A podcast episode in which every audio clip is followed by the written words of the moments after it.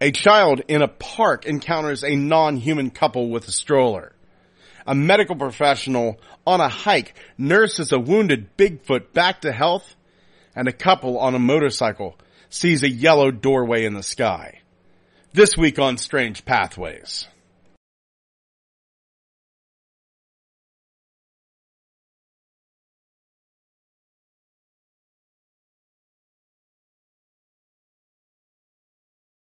Hello and welcome to this week's Strange Pathways. I'm your host, Scott Mort. Uh, it seems like every week is an emergency. It is, uh, once again, dealing with an emergency this weekend. If you are so inclined, I would appreciate some prayers, some good vibes, just some good thoughts for my cat, Alex. Uh, on Thursday night, on Thursday night, she started to howl and paw at her mouth. Uh, my vet is not open on, on Fridays and I called my vet Saturday morning and to my utter surprise, they will not see her.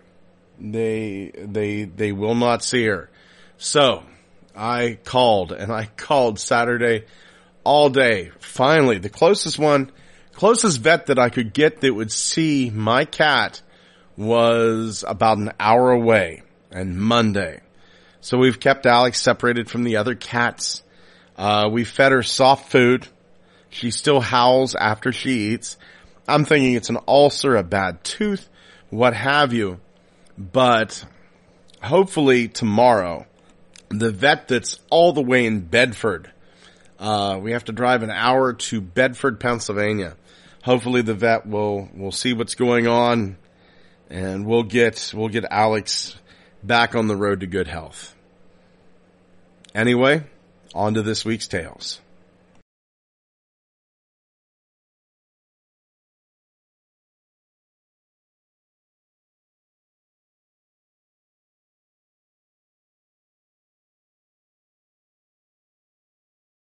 Our first tale is going to take us back to the year 2010 an undisclosed location in Maryland. Now the witness, he's, he's 10 years old at the time. He had told this whenever he was 22, but he's 10 years old. One day, he's playing on a swing set in a park in Maryland. And this couple come up and start talking to him. It's a man and a woman, and they have a black stroller with them.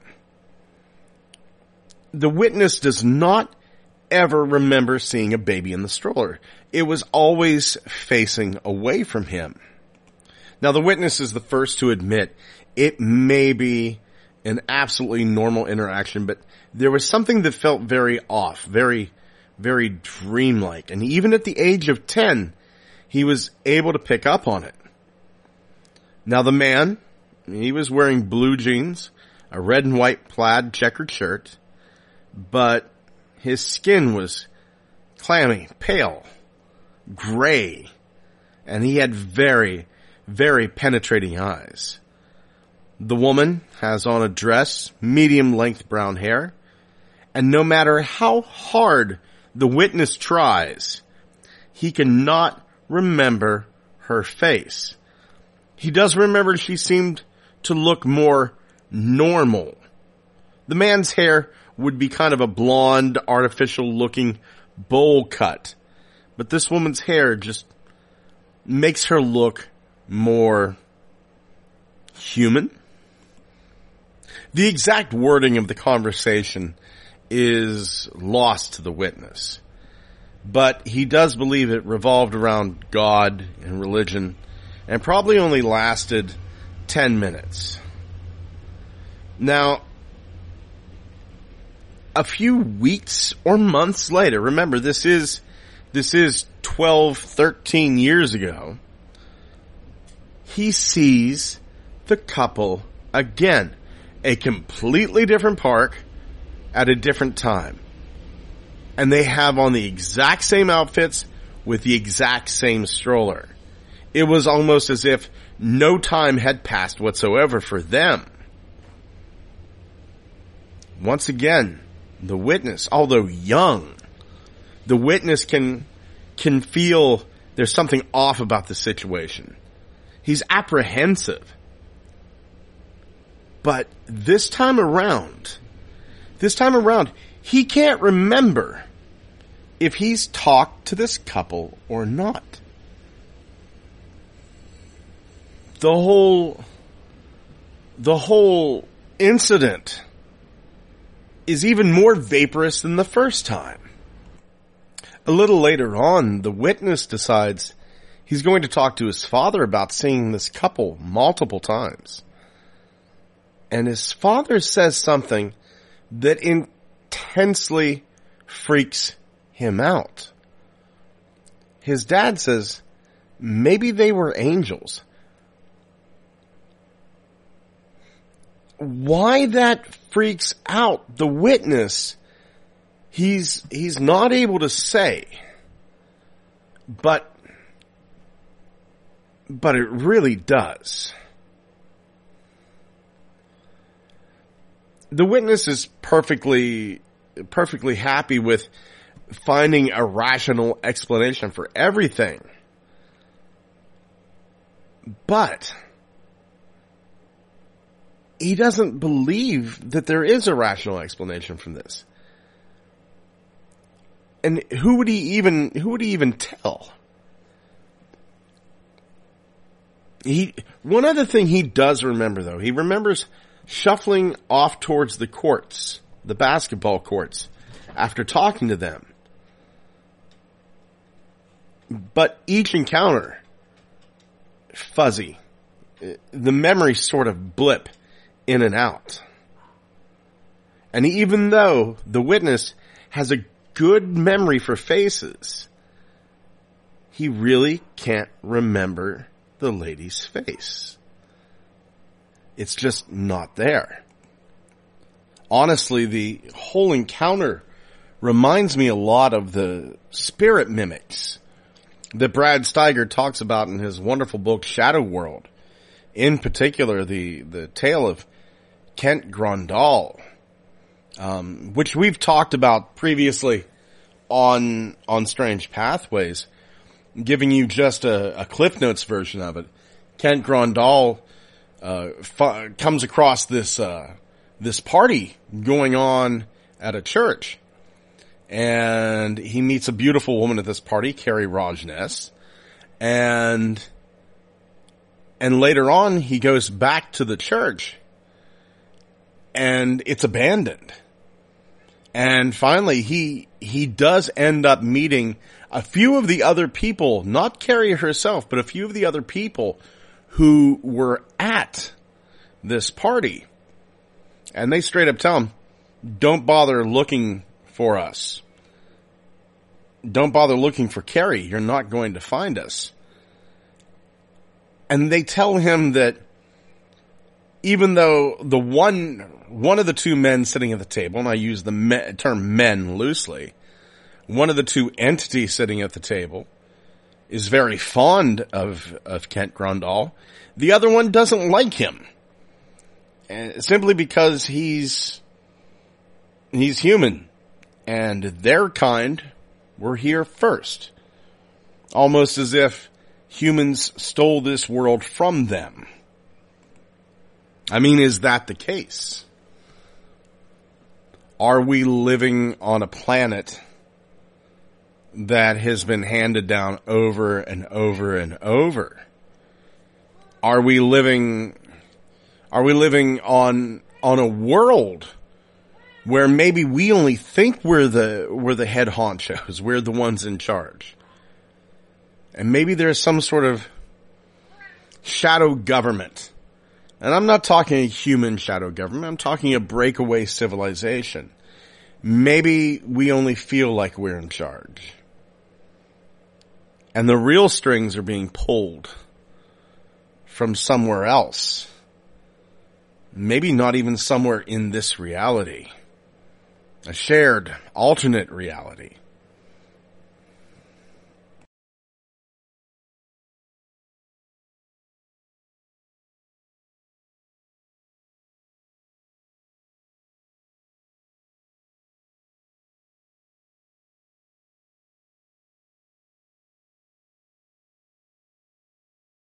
Our next tale is going to take us all the way back to 2017, Lassen National Forest, California. Our witness is preferring to remain anonymous. She is going to go by the name C. And back in 2017, C is hiking along a small trail. Now this trail goes right beside of a stream off of a forest road in Lassen National Forest in northeastern California. Beautiful, beautiful, beautiful country. Oroville, California, man, back in, whenever I was there in 84, just absolutely gorgeous. There is a problem in northeastern California though. Um, and we will get to that because the problem I ran into in 84 is the same problem, which to me, the fact that it is a problem blows my mind, but it's the same problem C will happen across. C's comfortable. C feels like she's safe because there's a couple of cars along the road. C likes to hike in some odd places. Kind of uses the maps, GPS, what have you. One of C's favorite things to do is pinpoint unique land features on a topo map and go and find them. Now C usually goes with a group of friends, but today she's hiking alone. Now she's smart though, whenever she's alone, she doesn't go too far into the forest. But fate has other plans for C today. There were a lot, there was a lot of algae in the stream. The actual stream, uh, stream is small, which is odd because there had been a decent snowfall over that winter. And before long, C can smell rotting trout. There are pieces of trash littered along the stream, few small dead animals near the stream. But even though it's disgusting, C just comes to the conclusion that this is a popular area with teens, target shooters, and they, they left some trash behind. But what she's mistaking for trash is actually warning signs. C is getting close to her intended destination, which is a spot along the stream that kind of looks like it may be a waterfall. It, it looks like it could be a waterfall on the topo map. Sadly, there is trash everywhere. All the plants are uprooted. And then she sees the holding pond. Now this holding pond is lined with plastic sheeting along the stream and there's piles of sports drink bottles filled with a milky pink fluid next to it. Along the edges of this kind of garden are these homemade spike strips, boards with nails driven through them. C has found an illegal marijuana grow site. And even though it is legal in California, there are illegal grow sites. And whenever you come across them, you are in a lot of danger. You are in a lot of danger. C turns and runs into the shrubs of the opposite side of the trail. And she's hiding behind this tree stump. C checks the map to make sure she's heading in the right direction. The cars at the trailhead. That's where she needs to get to. But she then realizes, wait, the cars at the trailhead, that they probably belong to whoever is growing the marijuana. And if they're not at this location, they're probably at another. She starts to stand up, drops back down because she hears a pair of male voices speaking in Spanish. I have the feeling C knows as much Spanish as I do. A few words here and there. She recognizes words like mountain, up. But as they're talking, they kept repeating grande, grande, big, big. The voices begin to fade away. C quietly starts to go in the opposite direction. She needs to put distance between them and her. She pulls out the map and she looks. If she keeps going east, there are going to be no streams, some decent elevation changes, and then a forest road that she can follow. She walks as straight as, as she can, maintaining an eastbound path for about 30 minutes. And then she hears a soft wailing sound. It's coming from her left. It's nothing like she's ever heard before. It actually stops her dead in her tracks. It didn't sound like an animal. It sounded human. And there's some sort of strange odor in the air. Now it's not marijuana. She could smell the marijuana back at the garden and the holding pond. But no, this is different. She gets nervous because she sees tracks on the ground. They look like bear tracks, but like a double step. Like one footprint overlapping the other. But one side has blood on it. A wounded animal is a dangerous animal. In one hand, she has bear spray. In the other hand, she pulls out a knife. And she's just standing there, listening for the source of the noise. Everything has gone silent. And then suddenly, something crashes into her left side from her rear, knocking her down to the ground, and she looks up, terrified that it's a bear. But what she's actually seeing is a massive man covered in dirty blonde hair and very tan skin. The man grunts at her and then collapses onto the ground. His feet are near C's face and she can see the massive gash in the sole of his foot. Pine needles, dirt, it's sticking to the blood that's oozing out. She hears voices coming from the direction she had just come from. She thinks these may be the same men. She's not sure. She jumps to her feet, smacks this hairy man on his leg and says, go! She starts running east and she can hear his limping footsteps pounding on the ground just slightly north.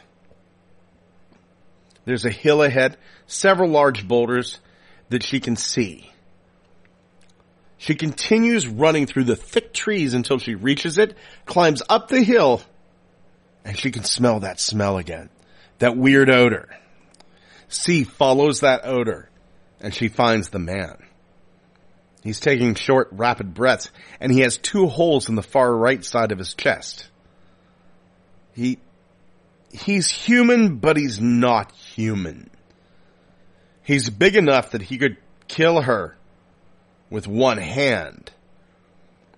Yet, she has this overwhelming urge to help him. She kneels down beside of him, checks for a pulse on his enormous hand. And she can feel it beating strong. She has a first aid kit with her. She gets it out of her pack and he's looking at her with just, just that look of like, please help me. Please help me. C is doing a, a, a certain type of triage on this creature. She gets her ear close to the wounds in his chest, doesn't hear a sucking sound, packs them with gauze applies pressure for several minutes, gets that bleeding to stop, and then she rips two pieces of tape off the roll. This creature's eyes are slightly open, She gestures for him to open his mouth, but he closes his eyes, keeps his mouth shut. But she reaches over to this mighty creature's mouth and pulled his mouth open, checking his gums, his tongue, keeping her fingers very clear. His gums were dark, tongue is pink, didn't see any signs that his lung had been punctured. But she can't help but notice that this creature's teeth aren't a human's teeth. The canine teeth were larger, but not as oversized as a gorilla's. The critical chest injuries are dressed, so she decides now it's time to work on the foot. She gets a little water out of her pack, washes it. And he starts moaning, lifting his head up and looking at her, but he doesn't jerk his foot away. This is the part of the story that interests me.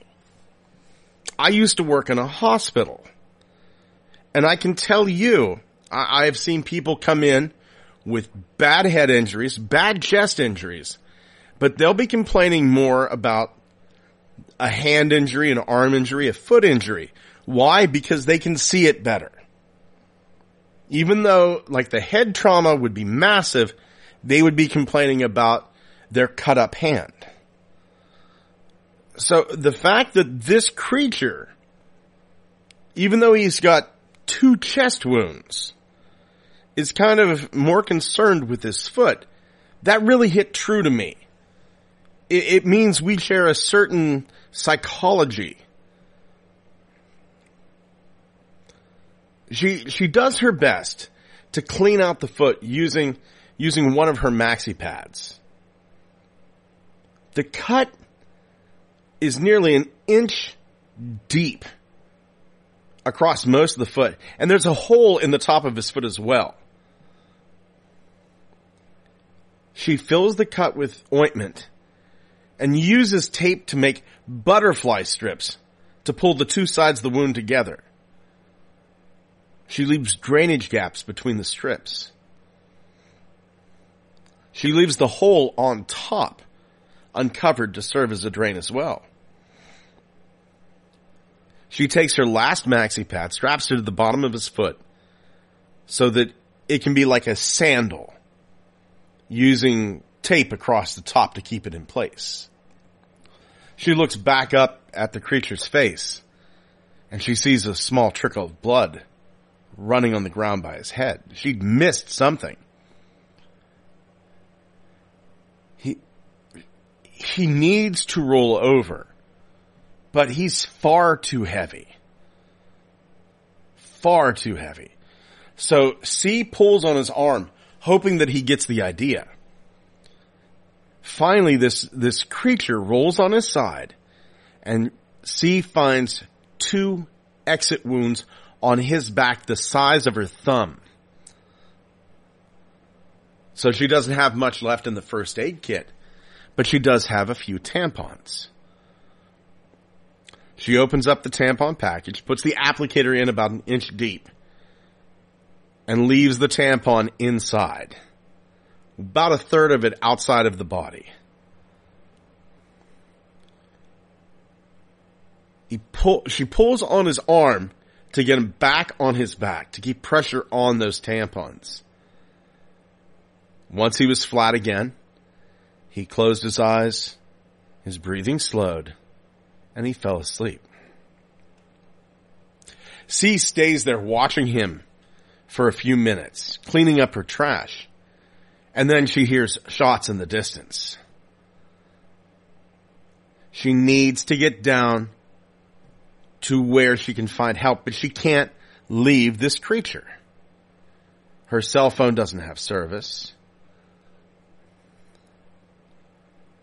But she doesn't think it's likely whoever was shooting the gun would come up the hill. She gathers a few branches, keeps them covered, hoping that he'll stay sleeping until she comes back. She starts down the hill on the eastern side, hits the flat dirt path, runs south and sees a truck. But then she sees the light bar on the top. It's a Ranger. She breaks down. She is so relieved. She tells the ranger about the illegal grow and says that she saw a severely wounded bear with young cubs they had shot. Now she knows it's a lie, but she can't tell him that she's nursed a Sasquatch back to health. They drive back to the hill where she hid him. The ranger is following close behind. I, I can't imagine what C's thinking at this point.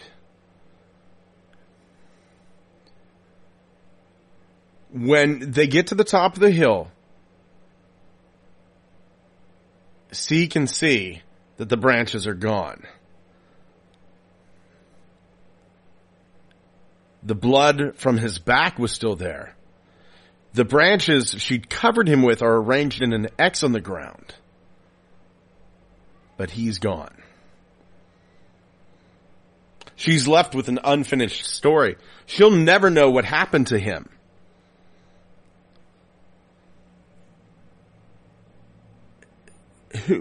It's, it's gotta be so frustrating.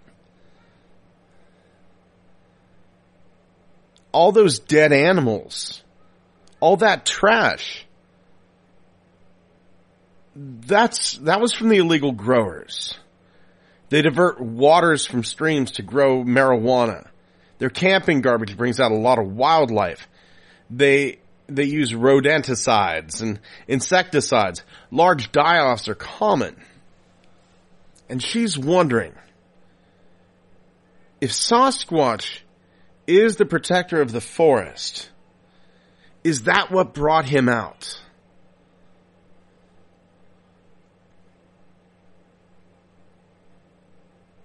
She's certain that the men saw him.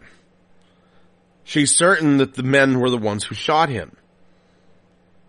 She's certain that those spike strips that they laid down were what ripped up his foot.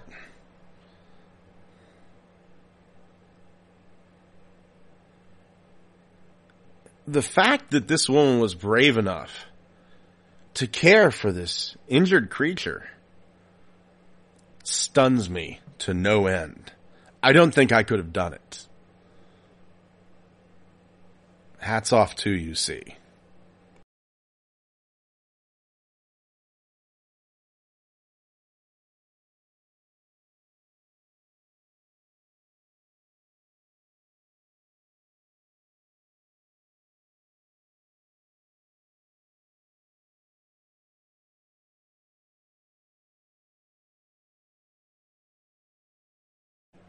Our last tale is going to take us back to 1966.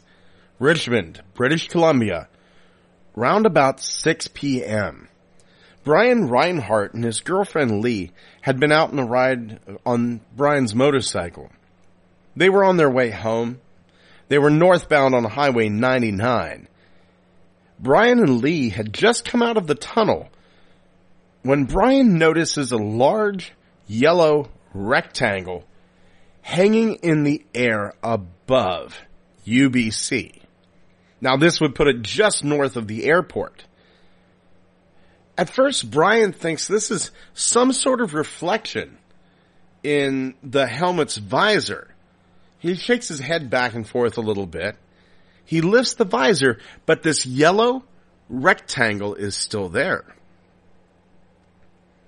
He looks back at his girlfriend as, and says, Lee, can, can you see that? And indeed she can. They drive for miles and they keep glancing at it all the way across Richmond and it stays with them. Now Brian hopes that he's going to be able to get home and take a better look through the binoculars. But just as Brian and Lee approach the south end of Oak Street Bridge, they see, they see what looked like shadows of people moving inside.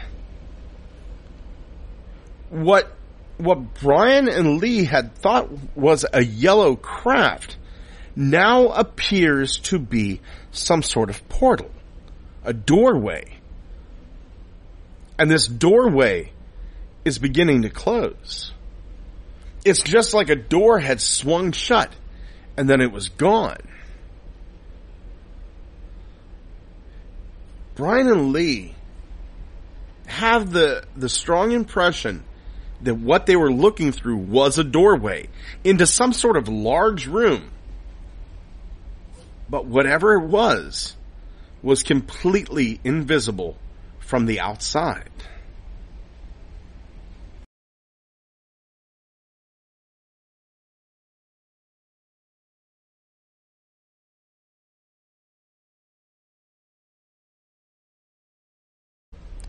Thank you for joining us once again here on Strange Pathways.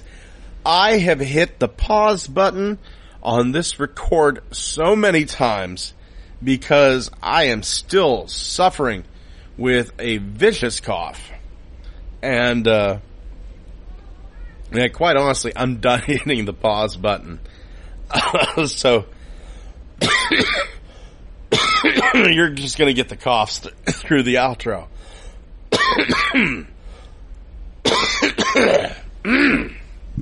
oh yeah, this is good radio. If you are having mental health trouble dealing with a paranormal incident, please reach out to the PRUS network at opusnetwork.org. Find us on Twitter, Pathways Strange, TikTok, Strange Pathways Podcast, Instagram, Strange Pathways Podcast as well. Come on over to the Facebook, we're not going to have a lot of photos this time around, really just links to the show, simply because there's not a lot of photos for what we talked about today. If you'd like to email me, you can do so at strangepathwaysmail at gmail.com. Please head over to YouTube, like, comment, subscribe. But the most important thing that I can ask you this week, please give Alex some some good vibes, some prayers. Uh, Alex, my cat, once again going through some health issues. We had a very hard time finding a vet. We're driving an hour tomorrow to get her to the the nearest vet that would see her.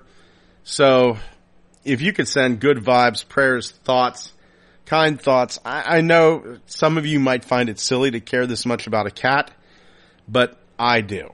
I do. Um, I'm going to tell you a story about Alex. Uh, Alex is part of a litter of of three cats. Wilford Brimley, who you heard throughout the show, being very loud, is Alex's brother, and Cthulhu, who sadly passed away about three years ago. Cthulhu was her brother. Big, burly, beefy cat. Had a little bend in his nose, looked just like Liam Neeson in cat form. And her mother lives with us, Greta Garbo. Whenever I was homeless, and I was for a short time, they were homeless with me. And I did my best to keep my family together. I didn't succeed. I wasn't able to keep everyone with me. but I was able, excuse me, I was able to find homes for everyone. There was two dogs, Scarlet and Nikki. I missed them terribly. I couldn't find someone to take them. While I put my life back on track, I was homeless through no fault of my own a a an unjust an unjust legal system and a poorly written will made me homeless. And the ir- irony is, is the person who wrote the will is also the person who the per- the people who got my home hired to help them acquire my home. So that was, that was a rough time in my life. These guys, Wilford and Greta and Alex, and you know what? Pebbles, my little chihuahua, they made it through with me. Nikki and Scarlett, I had to find new homes for. And that broke my heart, but I made sure they were safe. So I would love it if you could give Alex some love, some prayers, because quite honestly, she's stuck beside me through this whole thing. I do thank you for joining us this week on Strange Pathways. I apologize for all the coughing at the end. And take care of yourselves and each other.